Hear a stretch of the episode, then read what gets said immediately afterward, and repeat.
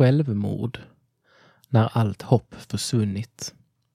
En artikel av Johanna Holmdahl Hedin, legitimerad psykolog. 1478 personer tog förra året sitt liv i Sverige. Det är betydligt fler än antalet som dör i trafikolyckor. Och ändå pratas det så lite om det. Hur kan vi se på självmord ur ett kristet perspektiv? Och hur kan vi bemöta det? Utifrån ett psykologiskt perspektiv kan man se självmord som en form av problemlösning. När man inte längre kommer på någon annan strategi för att härda ut eller lösa svåra problem kan det kännas som en lösning att inte längre finnas till. En del självmord verkar genomtänkta, andra mer impulsartade. Den gemensamma faktorn verkar vara att människorna brottas med mycket svåra tankar utan möjlighet att hitta hjälp och stöd. Forskning pekar på att fler än 90 procent av de som väljer att ta sitt liv också mår psykiskt dåligt. Samtidigt är det viktigt att säga att de flesta med psykisk ohälsa inte väljer att ta livet av sig. Störst riskfaktor har de som tidigare gjort självmordsförsök. Den djupa inre friden saknas. De flesta av oss drabbas någon gång i livet av en svår händelse och negativa tankar. Som till exempel, jag önskar att jag var död. Betydligt allvarligare är det om man faktiskt börjar planera att ta sitt liv. I det läget tycks Gud vara långt borta. Gud sa från början att hans skapelse var god, men så gjorde människan uppror och ville bli som honom. Genom det skapades ett avstånd mellan Gud och människan och synden kom in i världen. Vi klarar inte längre att enbart göra det goda, utan det blir som Paulus skriver, att det jag inte vill göra, det gör jag. Vi klarar inte alltid att leva som vi vill. Ondskan påverkar våra sinnen och handlingar i en fallen värld.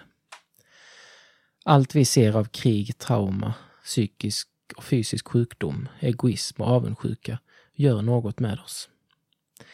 Ibland kan det få oss att må så dåligt att vi inte står ut. En del personer känner sig maktlösa och som att allt känns hopplöst. De upplever att Gud inte tar bort de negativa tankarna som driver dem mot självmordet. Det är bara genom Kristus försoning som vi kan få den där djupa inre friden som övergår allt förstånd, trots allt ont runt omkring. En del personer får inte uppleva den friden här på jorden, även om de tror på Jesus. Då är det viktigt att komma ihåg att det inte finns någon synd som Gud inte kan förlåta.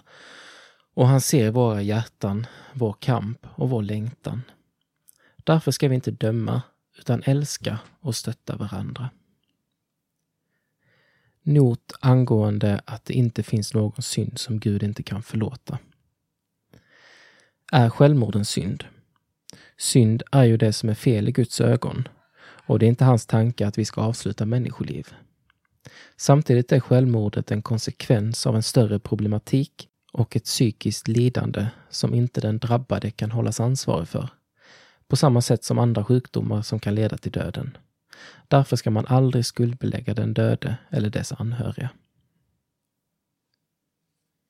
Vår uppgift Människan som mår så dåligt att han eller hon tänker begå självmord behöver hjälp utifrån för att få perspektiv på sina tankar.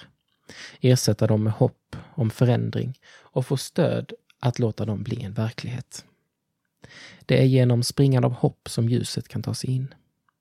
Detta ljus är din och min uppgift att försöka visa den uppgivna människan. Det är inte alltid vi lyckas, men vi måste alltid försöka finnas där och utmana den självmordsbenägna personen att se andra lösningar på situationen. Ofta behövs professionell hjälp.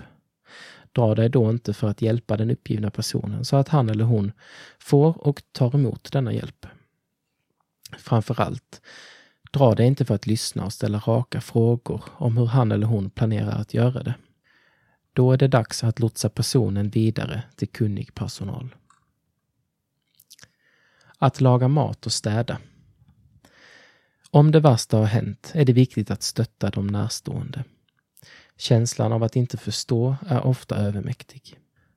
Frågor som varför och vad jag kunde och borde gjort kan gnaga.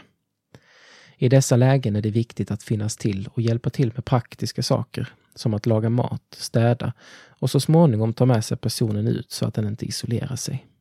Den första tiden finns det kanske inte ork att prata så mycket och då är det praktiska stödet ofta det viktigaste. Svåra saker ska delas med tillitsfulla människor, annars blir mörkret ogenomträngligt. Vi måste försöka få ljuset att tränga in genom den där lilla springan som ofta finns, men som kan vara väl dold. Låt Gud ta hand om känslor av skuld, skam och uppgivenhet. Det har han lovat att han vill.